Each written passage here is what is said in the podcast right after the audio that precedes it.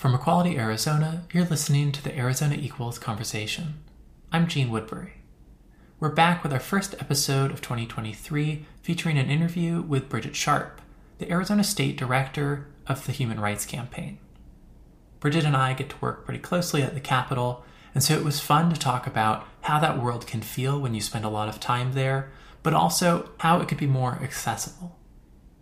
Today is Wednesday, January 18th, and this afternoon there's a meeting of the Senate Education Committee where they'll be discussing and voting on a pair of anti LGBTQ plus bills. We'll have more updates later on our social media feeds and in our newsletter.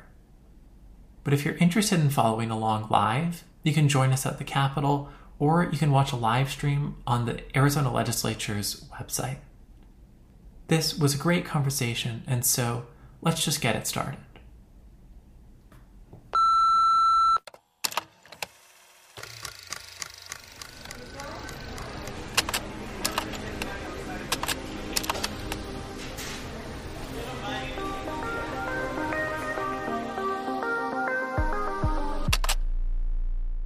So, hi, my name is Bridget Sharpe. I use she, her pronouns, and I work for the Human Rights Campaign as the Arizona State Director. Very cool. We've gotten to know each other a little bit over the past year working at the Capitol, which has been fun and interesting and challenging. I think, you know, the first word I jumped to is fun for some reason, which Yes. is wrong. It's really not, but for whatever reason, that's how I describe it. I get the impression that you've been working at the Capitol quite a bit longer than I have at HRC, right? Or have you moved between different jobs? Yeah, so I started with HRC in uh, November of 2019. Okay. Um, so that is kind of when I first started. Did some volunteer work for them before, but actually prior to that, oddly enough, I worked in Scottsdale. I was a lobbyist for a trade association. Oh, okay. Um, and the uh, association covered small business salons and cosmetologists, barbers, um, nail techs, those kinds of things. So Okay. I was in charge of all 50 states, which was which was a lot at the time. But you know, Yeah. you just have to be strategic and pick and choose which states you know we wanted to Yeah. work in. Were there harmful bills in certain states? Were there good bills we could support? Um, so it was a lot of traveling, which I kind of miss actually, because I got to go a lot of to a lot of cool places, a lot well, of different. did you get to go to basically every state? Or I wish, um, but I got you know I got to visit a lot of state capitals. I spent a lot of time in Austin, Texas, which you know the Texas legislature is a completely different topic of conversation, but their Capitol building is really beautiful. So it was kind of nice Yeah. to get to hang out there and It is really beautiful. Yeah. actually, I just remembered I have been there. It's it's yeah, gorgeous. I love the dome. It's so pretty. Like Yeah. you could just sit there and relax like all day. But of course things were crazy, so that never happened. But The thing that immediately stood out to me is this idea of like being based in Scottsdale and working across fifty different state legislatures, Right. And now being based in this national organization Mm-hmm. and working in one state legislature. right. What's that adjustment like for you? I mean, even just from like a strategy standpoint and from like the relationship standpoint with lawmakers. Yeah, I, I mean, I feel like I'm much more impactful in one state Oh, yeah. because you know focusing all my energy into Arizona, which you know has been my home for a long time, and you know I love it here. I, I am loving seeing all the change that's happening in Arizona. But yeah, strategically, I have such better relationships with lawmakers because I can spend more time, you know, in person or just over email. Providing trainings those kinds of things so it's the relationships are much stronger versus you know at my old job it was more kind of flying in as needed and so and that was tough because i am very much somebody who values folks doing the work on the ground and so it was hard to kind of come in as this person from a national org Right, just saying like airdrop in and Yes. say this is what cosmetologists need. Exactly, right. Yeah. When there's already like existing, you know, in-state trade association, so it's a lot of trust to build, but then Mm-hmm. when you have to move on to the next state, you have to like refocus those energies and relationships completely. So, I very much prefer working in one state and and feeling like I know more about what's happening here and not feeling like I need to know what every single legislature is trying to do. It's a lot to keep up with. Yes. just with one state. Right. I feel like when I go into a meeting with anyone, but like even even lawmakers, if I'm going in and just asking them for something or just telling them Mm-hmm. facts, I can't tolerate that. It's like the worst feeling to just Right. like go to someone who you have no real pre-existing relationship with Yes. and say I need you to think about this this way. I don't Right. really know who they are. I don't know what their priorities are. Mm-hmm. If I go into a meeting like that, it just it just sucks. I agree. Yeah. And I can't really imagine flying around between 50 states. and, you know, I know we've got 90 people in our legislature, and that's not big compared to Texas Mm-hmm. Right. and some other states. So Exactly. that's literally thousands of people that you might mm-hmm. have to interact with. We we also did a little work in Rhode Island where mm. there are like 400 members of. Oh my God. of the legislature. It's like half the population of Rhode Island. Yeah, basically like every square mile is like a new oh, legislator Oh, okay. in Rhode Island. But um yeah, I mean it just it, it really speaks to like this work and the importance of relationships, right? Like like, it speaks to you know, it's much easier to pick up the phone and call a legislator's assistant when you know them and you have Yeah. built that rapport um, and they you'll likely get in you know more likely to than somebody who is just kind of flying in and trying to do work so Yeah, i'm with you yeah That's right. I think part of that is why lobbyists get such a bad name, and probably why a lot of people don't sit down and say, I'm going to be a lobbyist when I grow up. right so, how did you get into that earlier lobbying job before this? Yeah, so I I graduated college in 2008, which was you know Not a great time to graduate. Not a great time to graduate. Um, originally, well, I graduated with a public relations and advertising degree, and so you know. Bad time to graduate again, and I just sort of fell into working for the Arizona Democratic Party as a field organizer in East Mesa, of all places. Um, they had the uh, party had an existing organization called the Gem Dems, the Greater Eastern Maricopa Democrats. And so there was a year round office there. So, like, I kind of just, you know, swooped in and, like, made friends with the volunteers and ran the office and and all that good stuff. So I was pretty much hooked after that. I mean, I loved, Yeah. You know, knowing that we were making a change, making a difference, and like even just talking to people in East Mesa that is, you know, they're usually assumed to be, you know, more conservative. It Mm-hmm. was great to meet folks who are like, it's great to see this office here and this work that you're doing because they feel at home, you know? And so, so that kind of like really got me in. And then, you know, over the next couple years, I worked for SEIU, which is a labor union. Um, I worked for, um, God, what was it? See, I'm forgetting already. Oh, Repower America, which was Al Gore's organization. Oh, um, cool. Yeah. So they were trying to pass clean energy legislation Yeah. with the hope of, at the time, Senator McCain supporting it. Um, I Was moved- this during the Obama administration? It was, yeah. Okay. So that was all 2009. oh, okay. Yeah. So, from graduating to 2009, that's, that's actually a lot of activity. Exactly, Yeah, right. I see. And it's and, and I'm sure you have experienced or, or heard this before, but like people that work on campaigns, you work for six months and then it's off to the next thing. And- Exactly, yeah. yeah. And so I really just wanted more stability and so Mm-hmm. ended up taking a job in DC, stayed there for a year, which is longer, but then ended up coming back Yeah. to Arizona and then worked for Planned Parenthood for a bit and then moved to PBA, which was the job in Scottsdale. I see. Yeah. And then that one was a, a longer, more stable. Yeah, about six and a half years, which I is see. yeah. So that so it was nice to have stability and you know the beauty industry. People are so passionate about it because it's their livelihood. It's all creative types who are just like really cool and you know want to make a living Yeah. doing and mostly small businesses. yeah mostly small businesses so um so it was it was great to just meet people who are you know trying to support their families by running their salon or even just working in the salon. It was it was a good experience for me i think to just see this side that i haven't seen before. So, Right. yeah. Something now that we're in this weird economic position of like inflation but decent jobs numbers and people are wondering if there's a new recession coming. Right. Something i hear people talk about a lot is how advertising spend is like a bellwether for recessions it's like the first thing people cut is Mm. Right. Mm-hmm. advertising spending and so it seems like with the degree you had that's probably like the worst thing to graduate with Mm-hmm. Right. right into the recession yeah do you feel like you get to use the things that you studied and that you were excited about studying in college in this kind of work? Yeah, I, I think that the more the public relations side, you know, I feel like in politics and in lobbying like like we mentioned there's a lot of relationship building and yeah. you know making sure that people know who you are and that they can use you as a resource like that very much is part of it but honestly not really anything okay, yeah. else i mean yeah. the writing portion definitely we you know wrote press releases all the time and you know right. did projects like that and so i think that writing has really helped because you know with any job in a nonprofit you wear several hats at once and so that's you right, have to yeah. kind of pick up skills as you can yeah. and i love writing and so that was that's definitely a big part of my schooling that has just kind of stayed with me that makes sense yeah.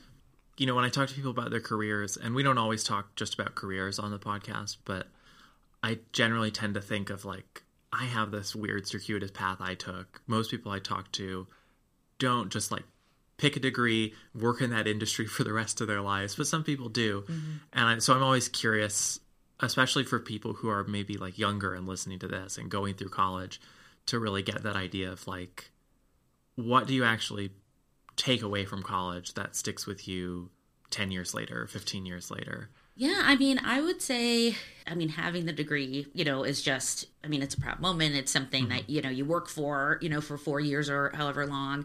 And I just had my bachelor's. So that's, you know, a proud moment. Yeah. And, and, you know, the, just the experience overall. I mean, I got yeah. to work for um, our uh, radio station on campus, which was oh, a blast. Cool. Yeah. I mean, we put together like shows on campus, which is what I originally wanted to do. I thought I wanted to work at a record label and like oh, do wow. or like work at a music festival. Yeah. That changed obviously. But yeah, I think I take the experience. It, it was just a great time. Like friends that I still have today and will mm-hmm. be lifelong friends. Um, yeah, I just I feel like the experience is the biggest part of it. And while you're there, experience as much as you can, but also try different things, right? I mean, yeah. you may decide on day one like I want to be a nurse, and then two years later you decide that's not the case. That's okay, right? I mean, maybe a little more money, but depending. Um, so, so yeah, I think the experience was the biggest. Yeah. It. it. sounds like part of it is the different like connections you can get. Yeah, from exactly. a networking standpoint or just a community standpoint. Yeah. When you made that transition out of college into the Democratic Party, was that because you were already involved in politics and you had connections, or was it just uh, decision of the moment? Yeah, so I was involved with the Northern Arizona University Young Dems um, okay. for quite a while. Um, my sister, my oldest sister, or older sister, got me involved because we went to school there at the same time. And then when you know I was looking for a job, she was also working at the party doing research and those kinds I of see. things. And so she was like, "Well, we have openings. Like, what do you think?" And so that's sort of how I felt it fell into it. And you know, my sister and I do the same work. We were both we were both in politics, so you know, it was was nice to have someone who was like, "What do you think about this?" And then oh, yeah. that support also, you know, down the line. And you career. both went to NAU? We did, yes. Okay. Yeah. Are you pretty close in age? You, were you there at the same time? Yeah. So she graduated a year before me. Um, okay. So we're 17 months apart. Okay. Um, and so she now works for the DLCC. Um, okay. So that's the Democratic Legislative Campaign Committee. Yeah. Um, and she lives in New Orleans now. She just moved recently. So oh, that's really cool. Yeah. I feel like that's not a very common thing for siblings to both end up working in politics. Right. Yeah or really for siblings to both end up working in the same field regardless. yes, yeah. It, well, and in the same state too, right? And, in the same state. Yeah. yeah. She helped um, or worked for the party and did uh, redistricting work um, while that was happening and taking place in Arizona. And so it was a lot of like, oh, you're Franny's sister, or like you're Bridget's sister, oh, and, yeah. and, those kinds of things. Like people uh, equate us all the time. So um, yeah. yeah.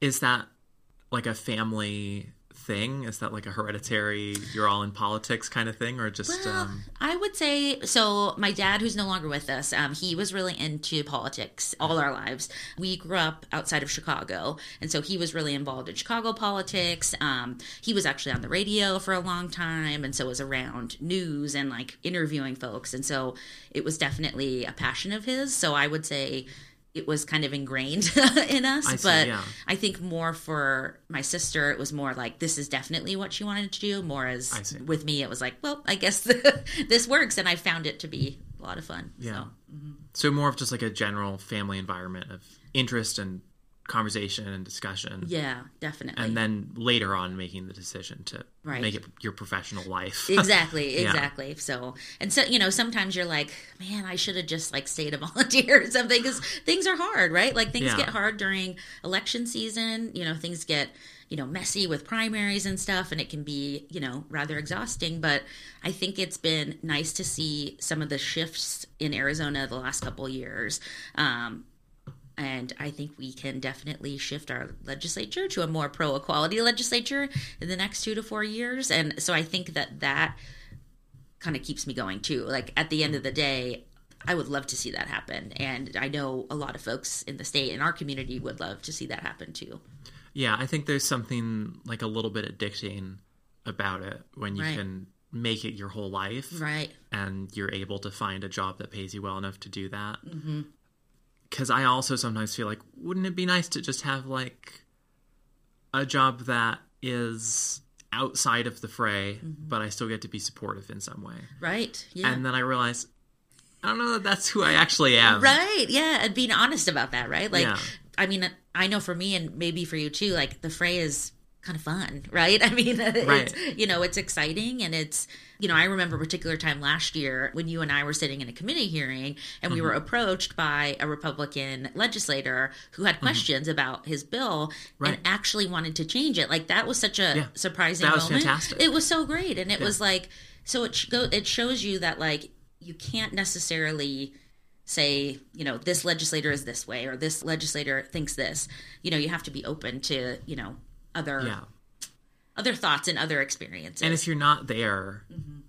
you will miss those opportunities. exactly right So it's really kind of like uh, the more I push myself into this, I actually do get more results. Right. So let me just keep trying. exactly I'll, keep, I'll keep moving forward then yeah, Yeah. and you know not to mention you know just seeing friends from other organizations at the capitol and like Right. running into folks like there's a social component to it i think even just Yeah. from the relationship building side so that's kind of a fun part of it too Yeah, I think you know I've heard people describe it as um, well. I can't think of the right word right now that I've heard people use, but it really becomes like a very very small world once you're there. right i agree And I don't think I don't know if that's totally fair Mm-hmm. to everyone else in the state, but it's definitely a situation where it's like, oh yeah, we all know these three reporters who are here all the time. We all know these ten senators who are the most outspoken on things. right And everyone kind of knows who everyone is. And it's um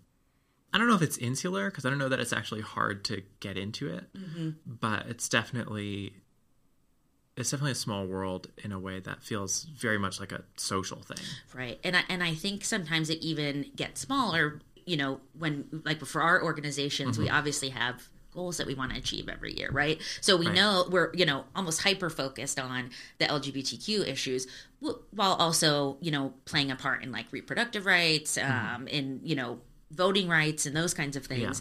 So sometimes you miss what other organizations are doing because you're so hyper focused on okay, I just need to talk to these five senators and I'll be fine. So yeah, you get like laser focused on your on your things and then it's like, oh, all these other crazy things are also happening at the legislature. So Yeah. Yeah. Well, and you've had the experience of having to have a much broader scope, even if it was with one trade group. Mm-hmm.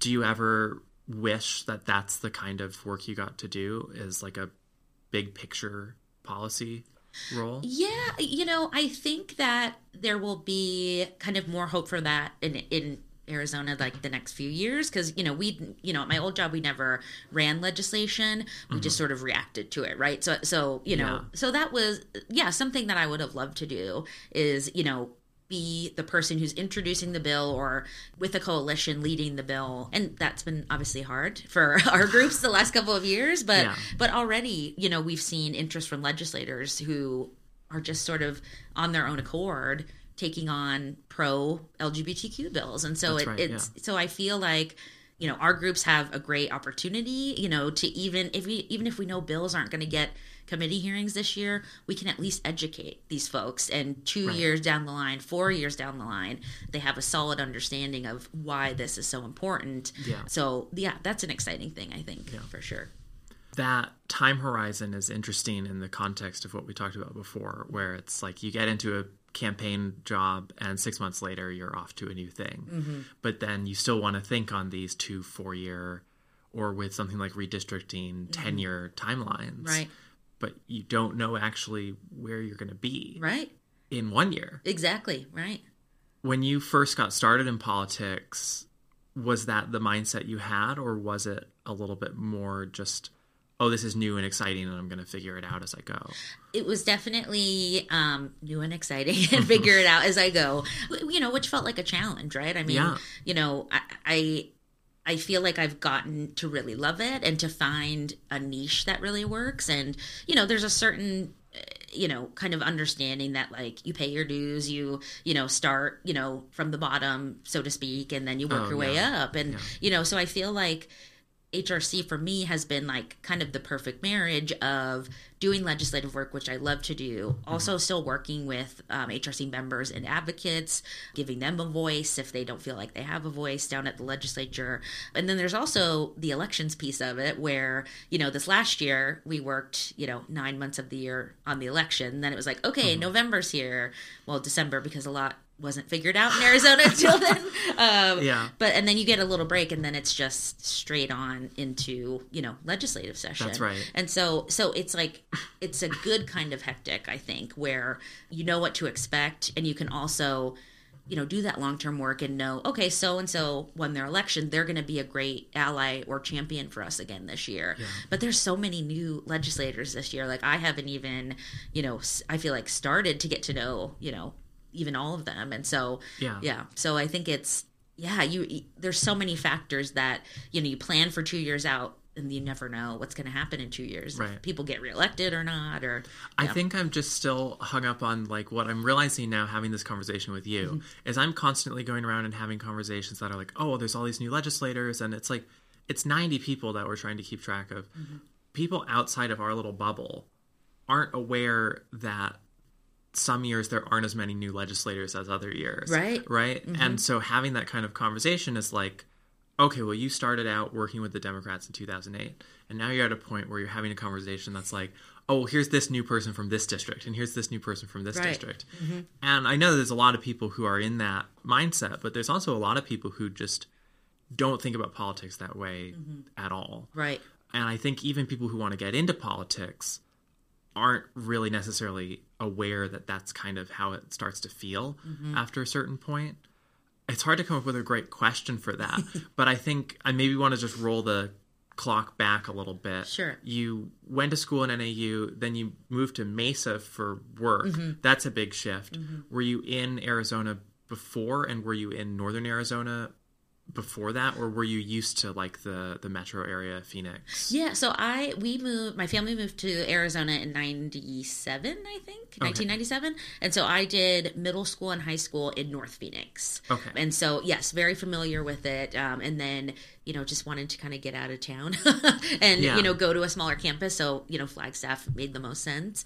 So yeah but i love i love phoenix. It's amazing to see how it's grown you know even just from high school to now and Yeah.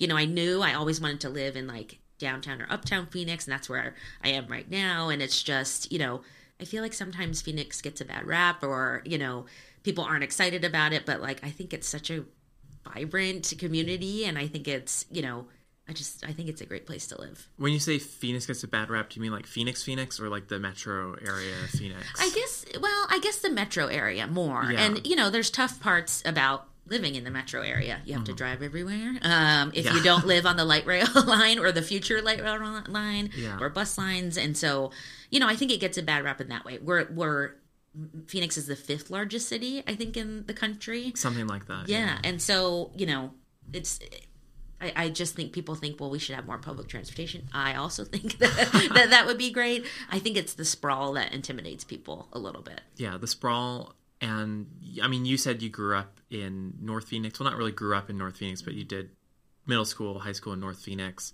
You worked in East Mesa. Mm-hmm. That's very far apart. Mm-hmm. And North Phoenix, I think North Phoenix in the 90s versus what North Phoenix is now.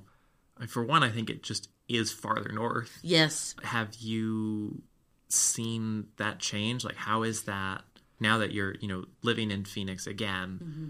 Does it feel more sprawling or more manageable?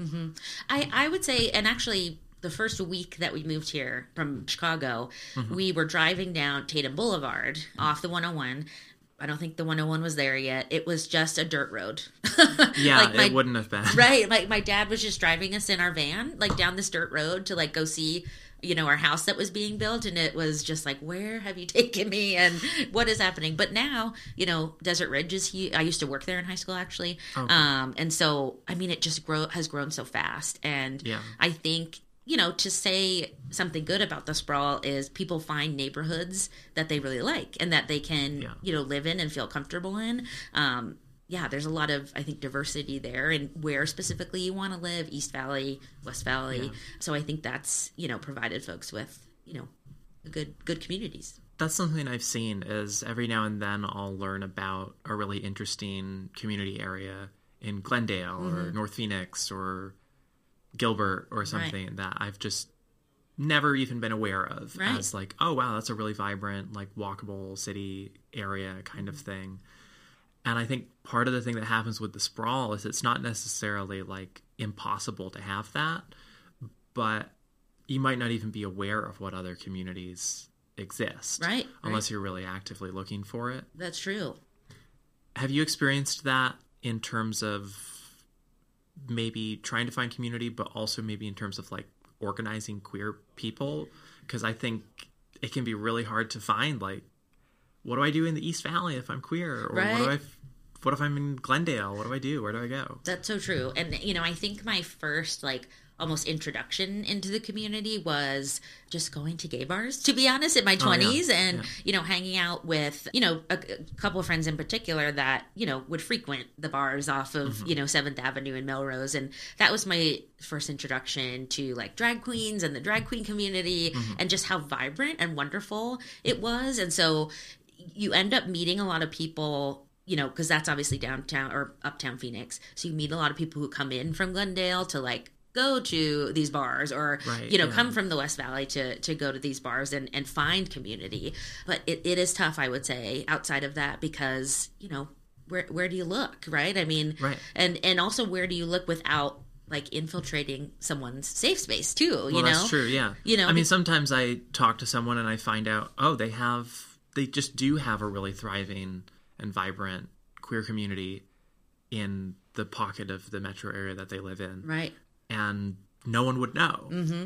So that's that's the flip side of it. Right, right. And even if you, you know, sometimes you'll tell people from, you know, different parts of of um, the metro area, like, oh yeah, well Melrose is, Uh, I guess you could call it the neighborhood. You know, there's a mm-hmm. lot of queer owned businesses, you know, down there, and they're surprised. They're like, I didn't even know that Phoenix had a neighborhood, and so you know, Yeah. everyone's learning, I think. But yeah, I mean. Yeah, it, they're tough to find sometimes, but but I feel like through my you know work with HRC, we have connected with a lot of families, either who are queer themselves or have queer children or trans children that will come from Scottsdale and they'll come from Tucson or even you know further south of Tucson and they just sort of find a post one day like an HRC post or an Equality Arizona post and then you get an email like what can I do about this? I think that's the most exciting part. You know I wish that you know there were like five of me and five of my uh, staffer in the in the state, uh, Yeah. Jacob,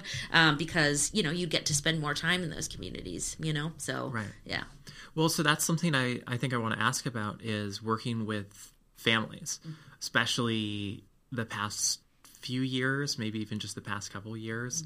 It seems like it's gotten scarier and scarier for families, even if some of the worst policies haven't actually come to pass. right, And for families who you work with, they're probably more likely to be really focused on that. Mm-hmm.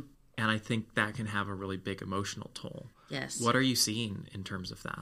Yes, I completely agree with you. You know, the emotional side of it has been both almost the most rewarding and the most scary, right? Because you connect with people on a very real level. Like, you can't do this work without getting really invested in the families that you're doing the work for, right? I mean, because you know at the end of the day, what you're trying to do each day is protect help protect this person's child from you know from harm um, from getting bullied at school from you know legislation that is ridiculous and unnecessary. So i think it's been both really hard but also really rewarding because you know i feel like we have a lot of these moms like we have this you know kinship now where you know we sort of both know where we stand with each other. There's a big Yeah. relationship part of that, a trust part of that for sure that I really value and take to heart. And I also think that, you know, I have some expertise where I can help and say, if someone wants to get involved, I can say, well, hey, let's set up a meeting with Senator so and so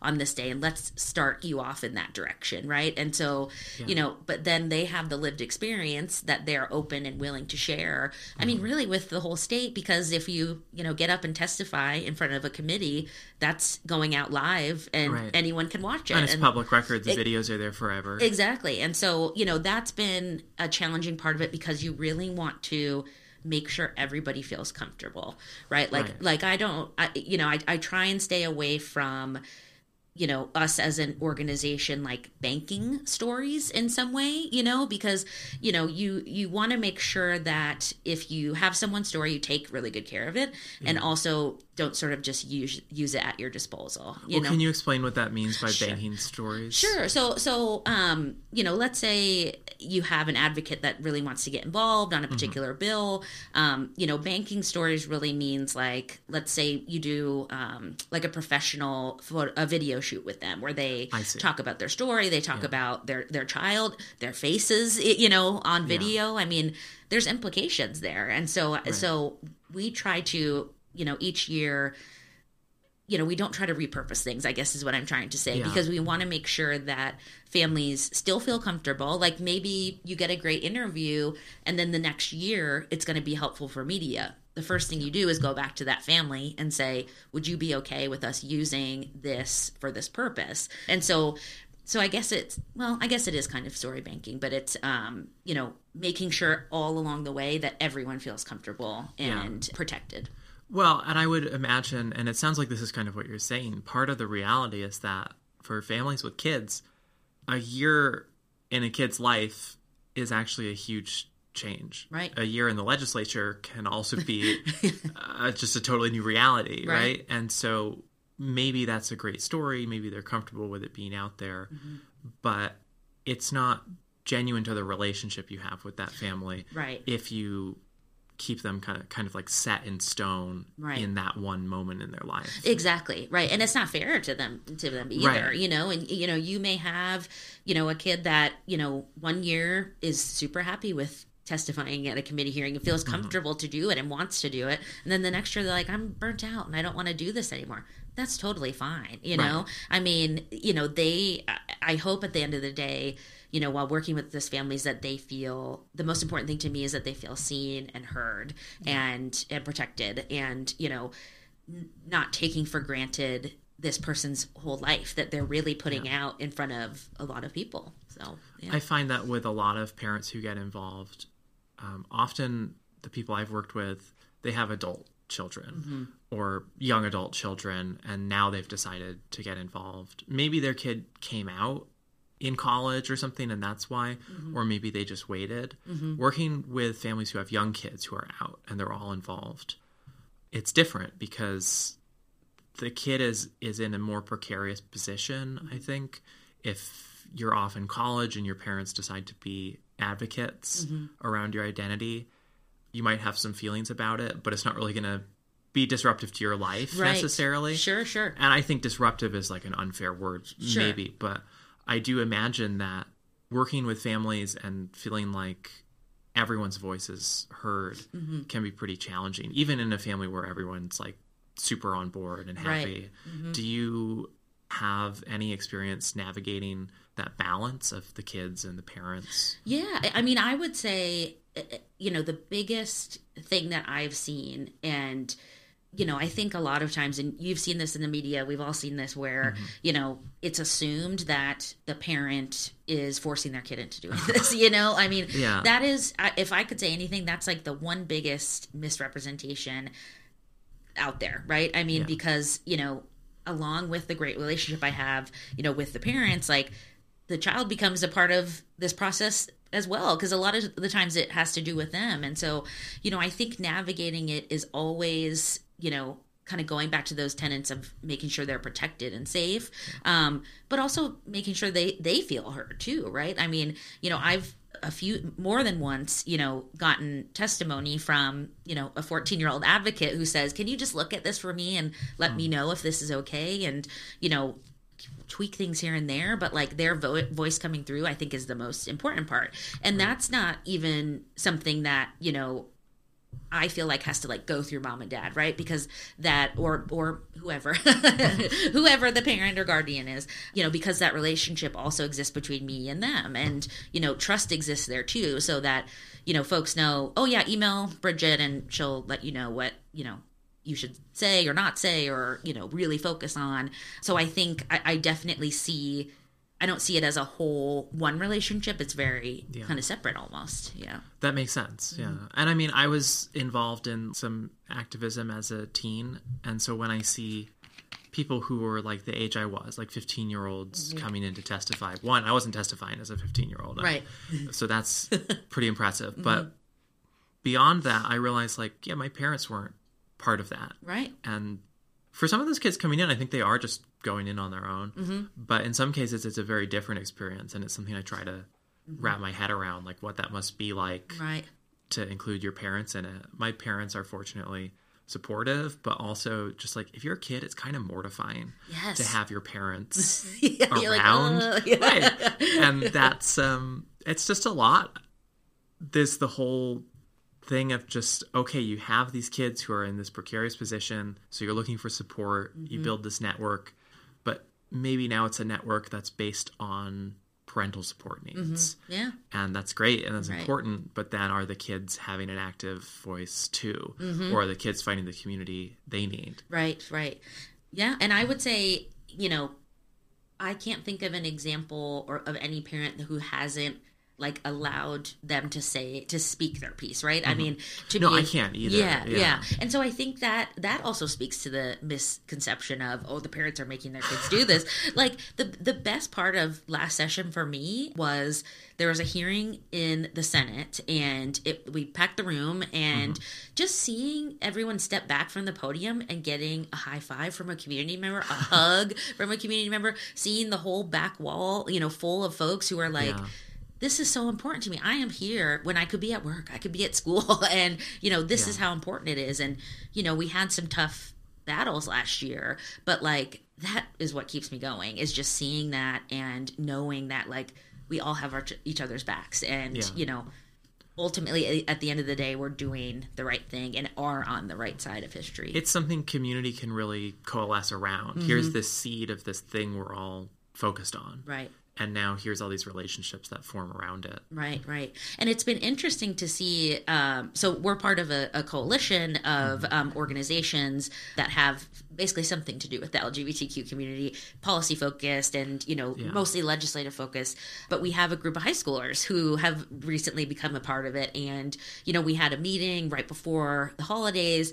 And they spoke up so much, and I was so happy. Yeah. And just hearing all their ideas about things that we're used to like lobby day like you Mm-hmm. know every year we're like oh we'll have lobby day and you know we do x y and z to do lobby day right here's the checklist exactly Yeah. but they i feel like input some really great ideas Mm-hmm. that all of us in the room all the adults in the room were like oh yeah like that makes total sense and Right. so so it's so cool to see this younger generation you know coming on their own o- Yeah. accord right like i mean I, their parents might have dropped them off. I don't know, but you know, it was just them three that came to this meeting on a Saturday evening. You know, when they could be out hanging out, doing literally anything else, and they care that much. So I'm excited to see how that relationship grows too. i feel like young lgbt people are in general just really activated Mm-hmm. around these issues maybe for obvious reasons but i think there's reasons for anyone to be really activated politically and in general people aren't Right. so it is really notable Mm-hmm. to see people in that demographic and how immediately proud they are to be who they are. Yeah. Right. Whereas I think in maybe our generations or generations before us, it you were had to be careful, right, for safety reasons, or you had you had to do things behind the scenes, or you had your community, but it wasn't so Yeah. public, you know. And so what was your experience like around that around like finding community or yeah around finding community and did it feel like there was the opportunity to do the kinds of things that these kids are doing Yeah, I mean, I would say, I mean, I and I didn't. For me personally, didn't come out to a little bit later in Mm-hmm. life, and so I wasn't necessarily looking for that, but but looking Yeah. for communities in other ways, like doing young young Democrat stuff, and you know, so I think it kind of you know still stands at this, in the same way, but I you know I just think that it's just nice to see them doing this, you know, really without is, yeah. fear and without you know and, and bringing in these new ideas like you know we're used to you know sending out an action alert or you know to our members Right. or you know sending a tweet and those things and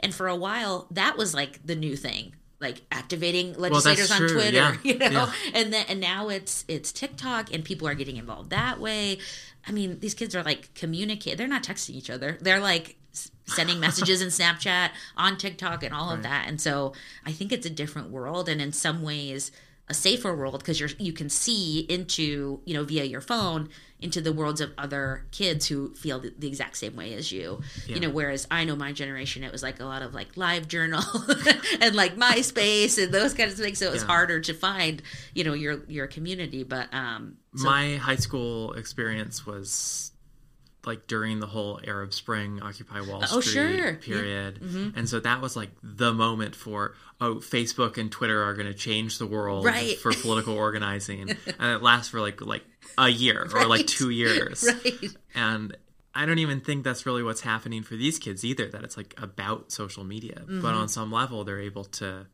see this bigger picture of like how you can think about things and how you can talk about things. Right, exactly. And be unapologetic about yourself and yeah. you know and who you are. I think that that's I just think that's so wonderful because I I feel like kids when they're supported and they have affirming homes, parents, mm-hmm. friends, teachers that all that happens is that you thrive, right? I mean, Yeah. you find out who you are, someone tells you it's okay to be who you are, and I think kids are finding that out earlier in their lives because, you know, they have that support from community. And so, you know, that's why it's hard to see these anti-trans bills specifically like bathroom bills and you know the anti-trans sports bill that just targets kids who want to be seen and heard and felt like they are a person and that it's okay to be Right. who they are and Well, so and that it's okay to be uncertain about who you are, Mm-hmm. right? That it's okay to like explore things and try things out. right exactly I feel like some of it just has to do with access to information. Mm-hmm.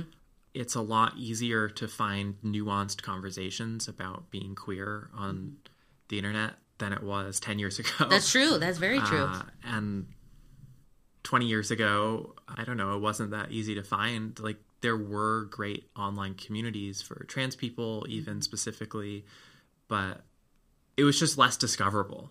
And it was smaller and therefore more niche. Right. And it only represented some experiences. And there'd be a lot of toxic arguments about whose experience was the one true valid experience. right right yeah And I think a lot of that is just always going to exist. Mm-hmm. But there is space for people to go on TikTok and say, I actually just love the word genderqueer. Mm-hmm. And it's like a whole throwback all of a sudden. Right. It's, it's fantastic that people just have more viewpoints and more information and are able to just say, right, I don't have to fit into a mold, Mm-hmm. but here's all these different experiences I, I can know about. Right. And our, our community is so layered, right? I mean, because I think when, you know, started talking about gay rights, marriage was the big issue and and all that, and you only sort of thought of lesbian couples or gay couples when you talk about marriage. You, you know, you don't really think about the layers from there, you know? Yeah. And so I think it's been really nice to see those layers a little bit more and that, you know, you have people who find along the way that maybe they come out as gay, but then later in life, you know, are trans or they Right. are they actually find bi. more words to express Yeah. something that's that's truer to their experience. Exactly. And so, you know, I just think that's that's so great to see is it, that it's a journey. I mean, all of us are going to be on this journey for our whole lives. Like things change all the time, you know, people change all the time and I think that the like the pillar is just staying true to yourself and and having affirming people around you and taking care of those people. Yeah. Um because it would be hard to to feel sad if you had all that support around you. So, Yeah, yeah. that's true. Well, I think that'd be the best place to end, but I want to ask one more question. Okay. because you mentioned just transitioning past like the marriage moment mm-hmm. in in gay politics and how so much of the conversation was around like a gay couple or a lesbian couple mm-hmm. and talking about the fact that the community is so much more diverse and has so many more experiences in it. I feel like that's the direction to go in terms of new organizing strategies is where are people who were left out of the conversation before what are you seeing in terms of the shift from that era of politics to this era of politics Yeah, I mean, a lot more inclusion, uh, um, a lot more awareness that intersectionality. If we're not doing this with an inter through an intersectional lens, like we will fail, right? I mean, we have, uh, you know, going back to, you know, Marsha P. Johnson, and you know, going back to, you know, gay rights back then, you know, that was someone who just wanted to be seen for who she was, right? And even in that movement, a lot of folks were like, "You'll have your turn," and that drives me crazy. she got booed off of a stage I mean, exactly and yeah. yes exactly sylvia rivera as well and so it's just you know it, it, you feel cringy a little to know that that was the case. And we see, you see it in movements all the time the feminist movement and reproductive rights. And you know I- i think there's more of an accepting tone of we have to look through this through the lens of race through the lens of class community everything um, because of that the layers right? Because of the layers in our community. And so it has been really nice to have conversations even with colleagues or with um, other organizations where immediately the tone is set from the beginning that like this is going to be an intersectional conversation. And that if someone if a group does feel left out let's remedy this to make sure that seats are had at the table. And, you know, it can be tough sometimes um, when a lot of folks come together. Everyone has different priorities. um, you know, I mean, we, we experience this all the time. And so, Yeah, of course. um, so, you know, being very careful with how we are working on things and just always coming back to are we looking at this intersectionally? What communities are really struggling in this way, and how can we bring light to that? If, again, if that community is feeling comfortable with that, because a, a lot of the shift, I think, is just more acceptance and more and mm-hmm. showing these are you know our communities and you know they have lots of layers but at the same time like we're just trying to survive like, like everybody else and Right. and i you know i think there's just been more public acceptance but a part of that is more visibility into our worlds right? And, and into what it's like because you know none of these legislators who have introduced anti-drag bills have ne- ever been to a drag show in their life have never heard you know been to a drag story hour ever and seen the positivity and the affirmation that happens there. And so you know it's re- that's the hardest part is seeing folks who have no idea no insight into who we are or even attempting to um, making these these rules and so i feel like it's you know sort of our responsibility to even to bring light and show that we're just like everybody else and we you know just want to survive and and thrive like well, everybody and that connects perfectly to what we were talking about earlier with the fact that it's like 90 people Mm-hmm. like they represent us because we voted for them Right. but they're not actually representative because they, they can't be because they're a tiny group of people Right. and all the people who work there all add up to such a tiny percentage of the population Mm-hmm. and being able to connect with all of these other experiences and stories is so important because of course there's going to be people who don't understand drag right and if it's one person who's in the legislature who doesn't understand drag, it feels like it's a much bigger thing. Mm-hmm. But Right. it is just one person. It really is. It is. is just a small group of people. right a small group of people who saw one news story out of Texas, you know, where a child was at a drag show and then that is imprinted on them as something that is wrong and they Yeah. make policy decisions based off of that. I think that is I think it's wrong. I think it's a little immoral to do things that way. Um But that context is really important. Right, right. I mean, they, you know, they may get two phone calls from constituents in their districts who saw the same, you know, Piece in Texas who said, do something about this. And if they feel inclined, they have the power to do something about it, even if two people in their district said, I think this is an issue. So, Right. yeah. So good reason to get more voices. Yes, exactly. The policy process. exactly. well, thanks for talking with me today. of course. Um, and all of the other times we talk. yes. Oh my gosh, I love working with you. I'm excited for just the work we're going to continue doing, and I'm yeah. Me We're gonna- too. Yeah. Great. Some room for optimism. Yeah. yeah.